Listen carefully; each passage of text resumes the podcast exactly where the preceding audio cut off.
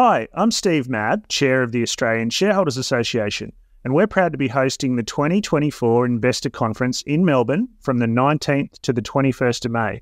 And we're stoked that Phil, the host of this podcast, is going to be our special guest MC. If you haven't heard much about the ASA conference, it's a flagship event that attracts around 300 investors and industry professionals, including the chair of National Australia Bank this year, the chair of AGL. We have Dr. Sam Hupert, the founder and CEO of Pro Medicus, and we've also got Richard White, the founder and CEO of WiseTech, coming along, along with many others. For a limited time, new members can enjoy special pricing on registration for the upcoming conference, along with a complimentary 12 month digital membership with the ASA. That's two day conference registration plus one year ASA membership for $499, a saving of 150 bucks. Simply search for Australian Shareholders Conference Register, click on two day conference non member, Enter the discount code MEM, as in member, 499, the numbers 499. So that's MEM 499 to claim your special offer.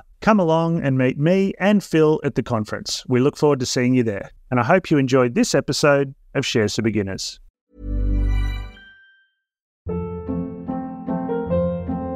Hold up. What was that? Boring. No flavor. That was as bad as those leftovers you ate all week. Keke Palmer here, and it's time to say hello to something fresh and guilt-free. Hello Fresh. Jazz up dinner with pecan-crusted chicken or garlic butter shrimp scampi. Now that's music to my mouth. Hello Fresh. Let's get this dinner party started. Discover all the delicious possibilities at hellofresh.com.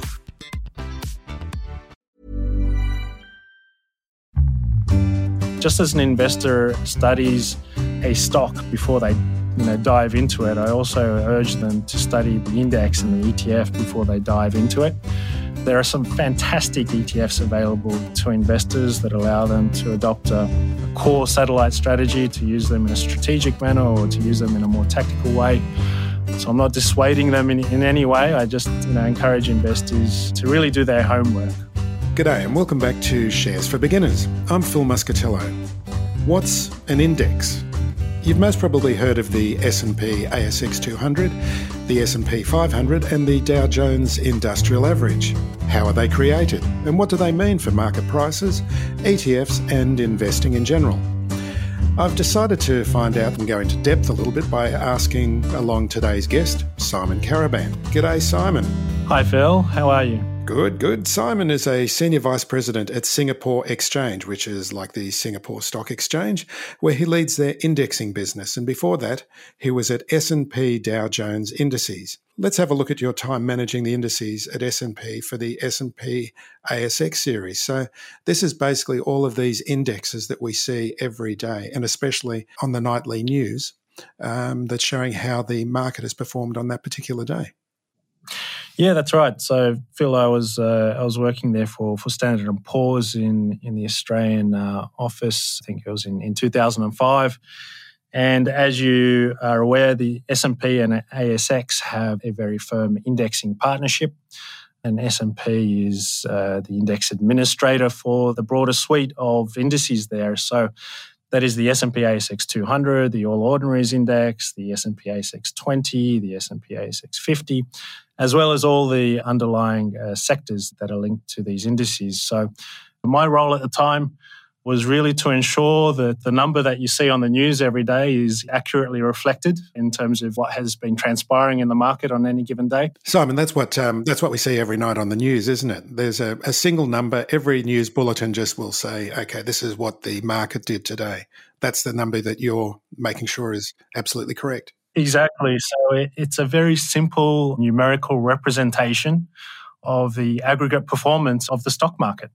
While it is a very simple representation in, in numerical format, you know, such as I think it's today, it's about 6,800 or so, there's a lot of work that actually goes into ensuring that that number is accurate and is an accurate reflection of the aggregate performance of the stock market. So, in the time that you were working there, how did things change with the greater take up of ETFs? They changed tremendously. So, when I started there, it was a fairly standard suite of indices that we're offering to, to the marketplace.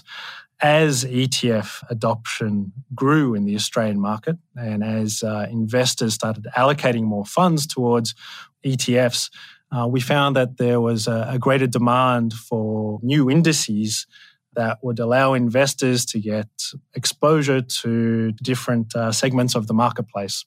So beyond the, the S&P ASX 200, for example, there is the development of, of indices such as high yield indices or high dividend yield indices that allowed ETF issuers to then create an ETF that tracked the performance of the underlying index that was comprised of high dividend paying stocks in, in the Australian market. There are also several other examples where indices were developed to give you exposure to different sectors as well as themes which allowed, again, ETFs and um, the, the investors allocating towards ETFs to get exposure to different segments of the market, not just in Australia, but, but globally as well. So, an ETF really can't exist without an index. No, that's right. So an, an, ETF ultimately tracks the underlying performance of the index.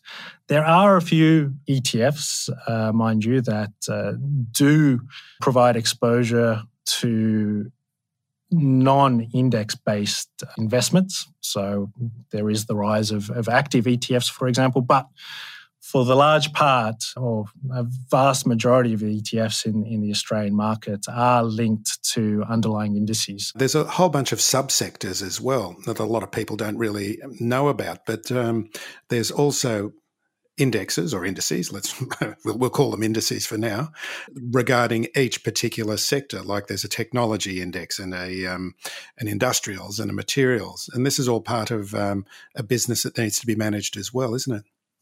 Yes, absolutely. So uh, one of the important aspects of uh, managing the index, or at least accurately reflecting the nature of the market, is to ensure that we appropriately classify the stocks within the market because each stock, in terms of its classification, be it financials or, or resources, experiences uh, a different response to, to macroeconomic variables. So, in the current macroeconomic environment, for example, you know, resources are, are, performing in a very different fashion to, to financials. And, and this is extremely valuable information that needs to be managed accordingly within an index. And therefore, this information can be harnessed by investors, you know, so that they can make more informed investment decisions and uh, they truly understand uh, the underlying drivers of the uh, stock market from from a sector perspective. Yeah, because um, on any particular day, the market's going to go up or down, but you can drill right down into it and actually see, oh, it's only this particular sector of the market that's um, that's performing and uh, not another one. Yes, that's absolutely right. And uh, in fact, if you look at the composition of the, the Australian stock market, you'll see that it's heavily comprised of banks and, and resources stocks. Um, so the, the index itself is, is weighted by free float market capitalization. So what that means is that there is a higher allocation given to, to the largest stocks, and uh, the largest stocks within the Australian market are obviously your your metals and mining stocks as well as financials. So on any given day, uh, you can be pretty certain that the drivers of, of the underlying performance of the Australian stock market are, are driven by either the banks or, or the resources stocks. And um, I heard the figure the other day. I think it was like in the the S and P ASX 200 is 70 percent the top 20 companies. Would that be an accurate kind of figure? Yeah, that's that sounds about right. Um, back in my day, when when I was working uh, in in the Australian market, I, I think it was the uh, S and P ASX 50 that comprised about 70 percent of the market. But it may well be uh, a lot more top heavy these days. I haven't looked at the latest statistics, but all being said, uh, and without drilling into the, the numbers uh, too much, it is a very top heavy market. So the top stocks within uh, the ASX 200 really do dominate this is not entirely unique, but it is much more heavily concentrated when you compare it to the S&P 500, uh, which does not suffer from such concentration levels.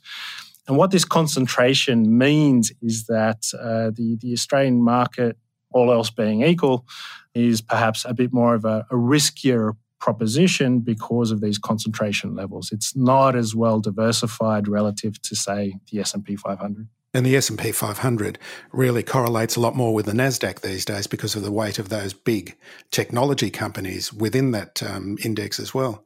Yeah, so the the nature of the S and P 500 has has changed a hell of a lot. It's no longer comprised of the old economy in, in industrial stocks because of the shift towards uh, technology and, and, growth stocks in recent years. So, how often are um, indices created? I mean, what sort of rate do they come onto the market, and for what reason?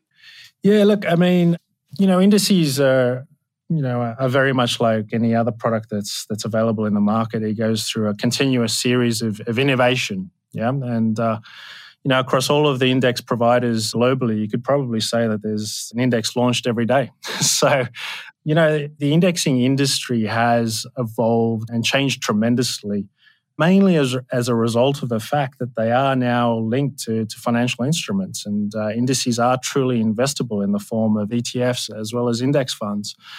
And when you couple the fact that there has been a rise in, in product issuance, linked to indices with the fact that there is a greater abundance of data available in the marketplace, an abundance of data that is of reasonable quality that then allows us to create rules based indices in a far more sophisticated manner than um, what was done previously. What was the latest index that you created? Uh, the latest index that uh, we created here at uh, SGX, I believe it was a thematic index linked to the theme of, of global internet. So it's comprised of companies that uh, derive a lot of their revenue from internet technologies. And, you know, the usual names would pop up in such an index, such as Google, Facebook, Alibaba, so on and so forth. So it's an index, as, as you can imagine, that has uh, performed tremendously well over the course of the last uh, five to 10 years. As I mentioned before, there has been a significant shift towards you know, technology stocks and growth stocks in general. So that was the, the latest index that we created that was linked to an ETF that is actually listed on uh, Hong Kong Exchange, funnily enough. Uh, but we are constantly going through a process whereby we are researching and developing new indices in house with the view to have them linked to, to financial products and listed on, on SGX preferably. And that's a Singapore Stock Exchange, isn't it? Correct, yes, that's right.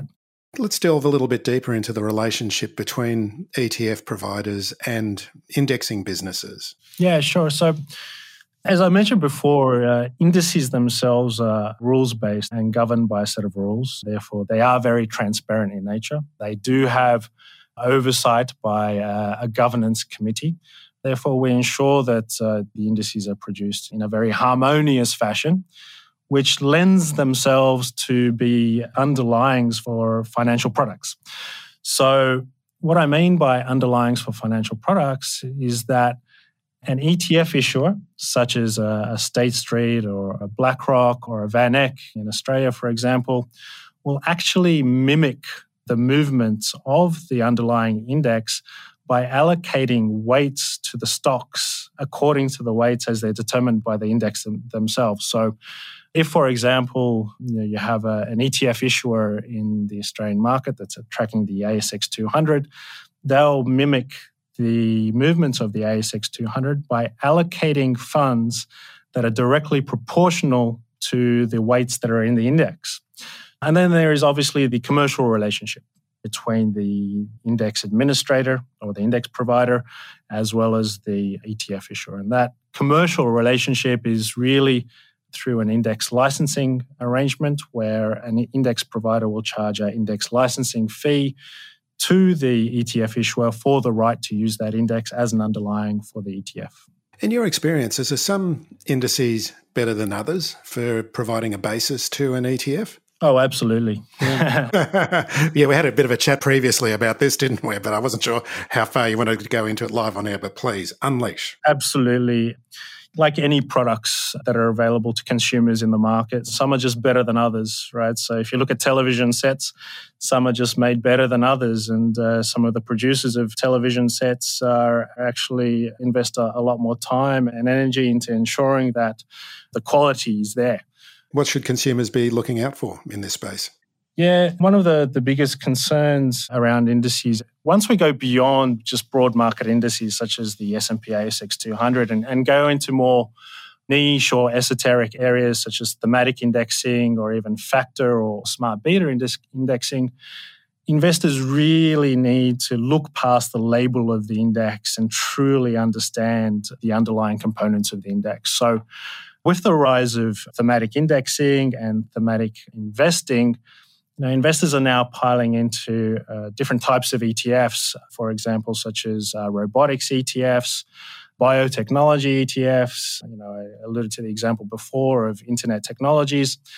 Once you start going down this path, you have to ensure that the index provider is, is actually offering an accurate representation of that theme right? So, one of the classic examples that I like to reference is the blockchain ETF or blockchain index. And investors have flocked to, to this index in the form of ETFs primarily because of the label. So they see you know, blockchain technologies as an emerging technology that will continue to grow and continue to be part of our lives. But the fact of the matter is that there are very few underlying stocks that specialize in this technology. And what you're finding is that it's it's really the existing technology companies that are dabbling in, in blockchain. And you know, they, they really are just dabbling. I mean, they're not generating a meaningful amount of their revenue from this technology. So you might see a blockchain ETF or a blockchain index that's comprised of companies like Microsoft or NASDAQ, or comprised of companies like Google and Facebook, because yes, you know, in their annual report or somewhere along the lines, they've described the fact that they are investing into blockchain technology. But in reality, the risk and return profile of their stock price is, is not driven by the fact that you know they're they're spending a, a little bit more time, energy, and effort into this area. So investors have to be very careful once they start dabbling in, into you know themes or, or smart beta indices. Um, another example is you know concept of what's known as a, a quality index. So these are available in the Australian market as well as in our market here at SGX. And what a quality index really aims to do is to choose companies with very sound fundamentals as well as uh, you know, good rates of profitability what investors need to be wary of is okay, which financial metrics is the index provider using to, to find a representation of a quality company? And oftentimes you'll find that they're using financial ratios and metrics that you know are significantly stale. And you know, beyond the fact that the metrics can be stale, they're also not using the right proxies to be able to address profitability as, as a factor. So there are, are a lot of issues in terms of the amount of rigor or the amount of uh, time and energy that's invested into developing uh, such indices to ensure that they're truly representative of the objective or, or the label that they attach to such indices.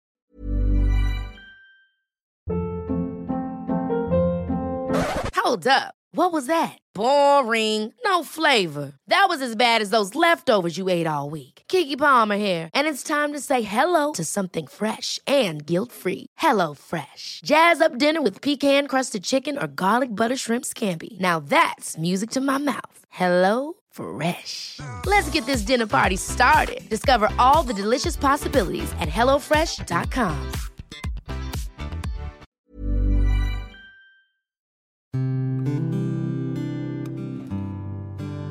So, how can a, a, consumer that doesn't really have much understanding of finance and financial markets, are there any signals or any warning signs that you could um, could give us?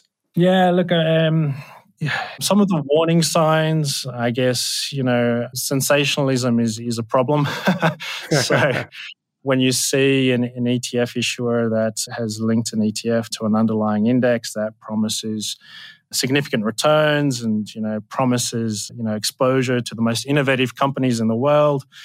You know you have to play uh, the role of, of devil's advocate. And like i said you really have to try and dig under the hood at that point to truly understand what makes this etf or, or index so special. If you look at the the US market, for example, I mean, you just lose count of the number of ETF issuers in that market and, and the nature and the style of, of ETFs that are being issued through different types of indices. So, you know, it's, it's something that investors need to study. Just as an investor studies a stock before they you know dive into it, I also urge them to study the index and the ETF before they dive into it. There are some fantastic ETFs available to investors that allow them to adopt a, a core satellite strategy, to use them in a strategic manner or to use them in a more tactical way.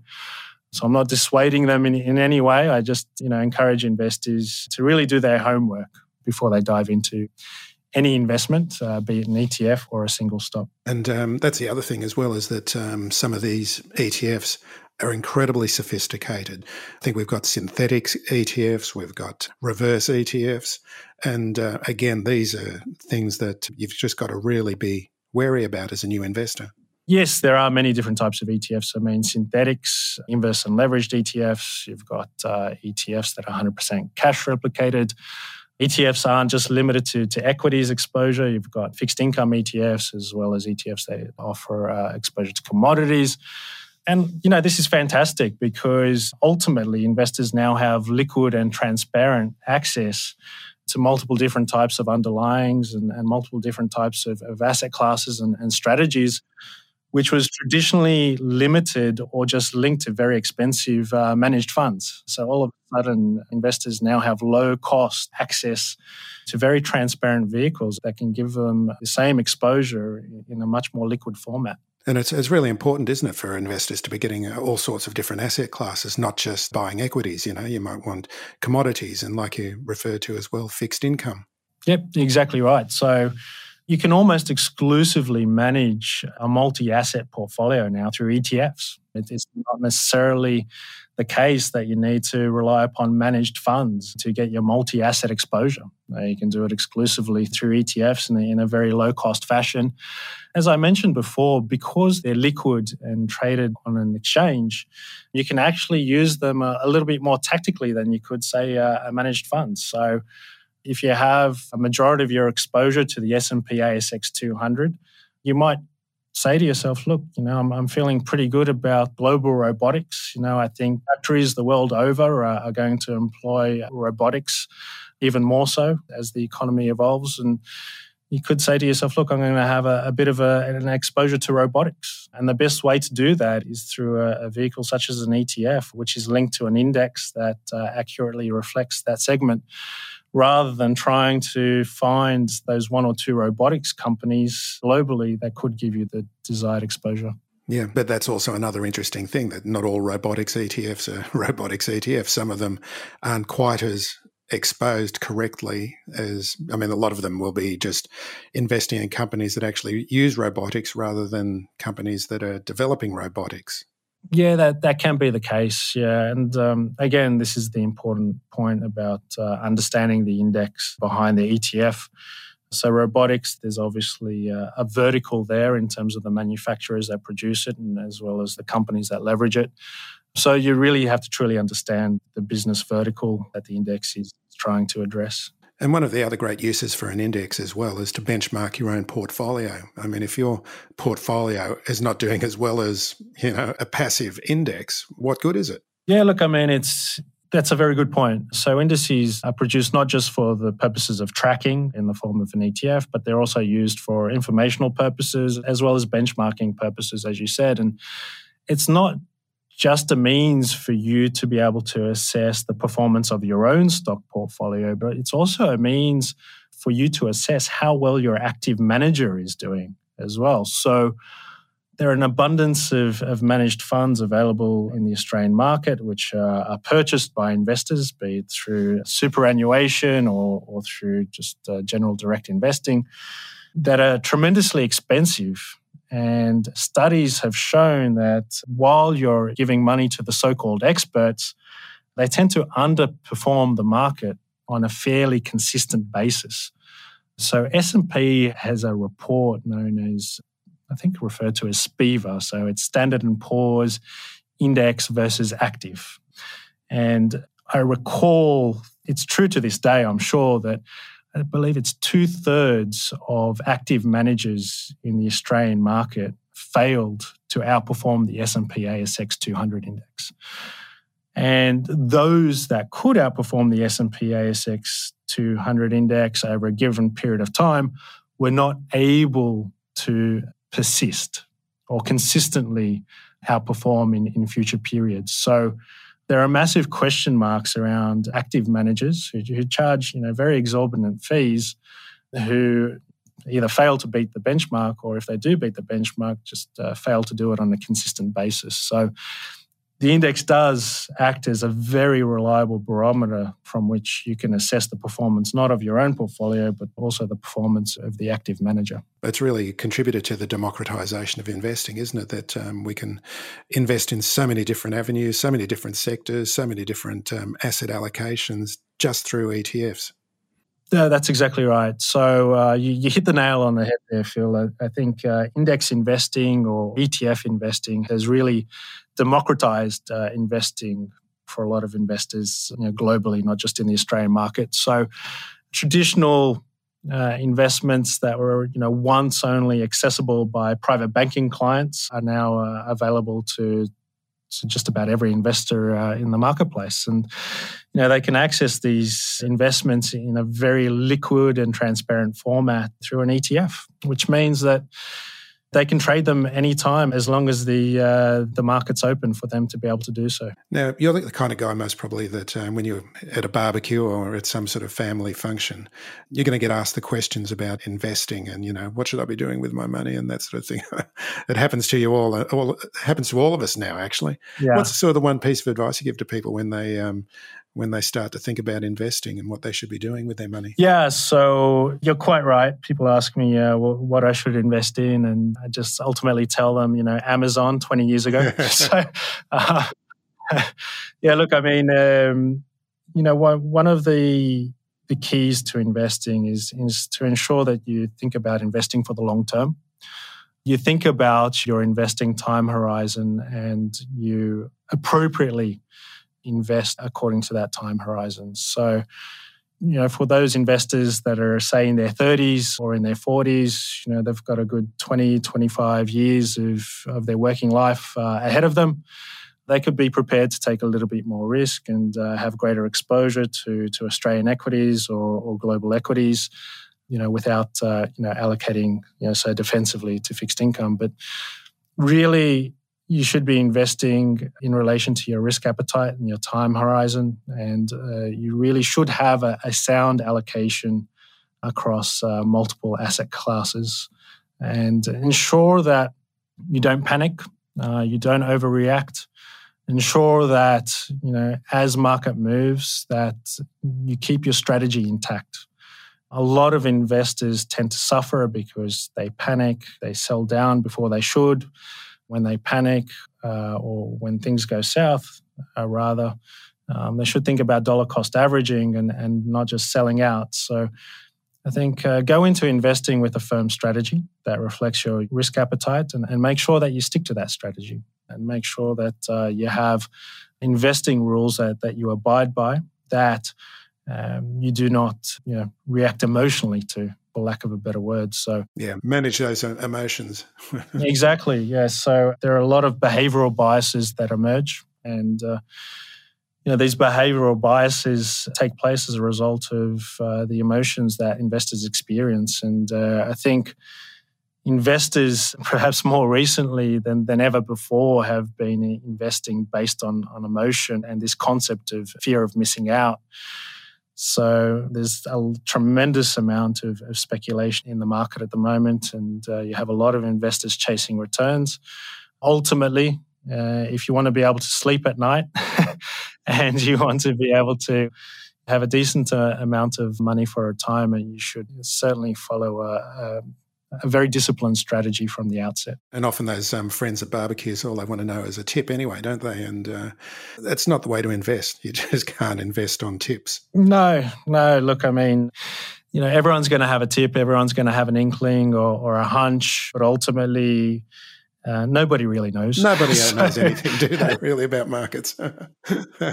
there's perhaps uh, a handful of investors that have figured out the market. And uh, I'm talking about a handful in amongst uh, billions of people in, in this planet. So there are a, a select few that have figured it all out and have uh, invested tremendous time, energy, and effort into, you know, finding those golden nuggets. However, um, you know, for, for us as average investors, we're better off following a, a longer term disciplined approach to, to investing. Yeah. Okay, Simon, thank you very much for joining me today. It's been a real pleasure speaking with you. Most welcome, Phil. It's been great, and, and thank you again for having me on your show. Shares for Beginners is for information and educational purposes only. It isn't financial advice, and you shouldn't buy or sell any investments based on what you've heard here. Any opinion or commentary is the view of the speaker only, not Shares for Beginners. This podcast doesn't replace professional advice regarding your personal financial needs, circumstances, or current situation. Thanks to Christopher Soulos for music production with that special Greekalicious flavour. Remember, music always flows, even when the money won't.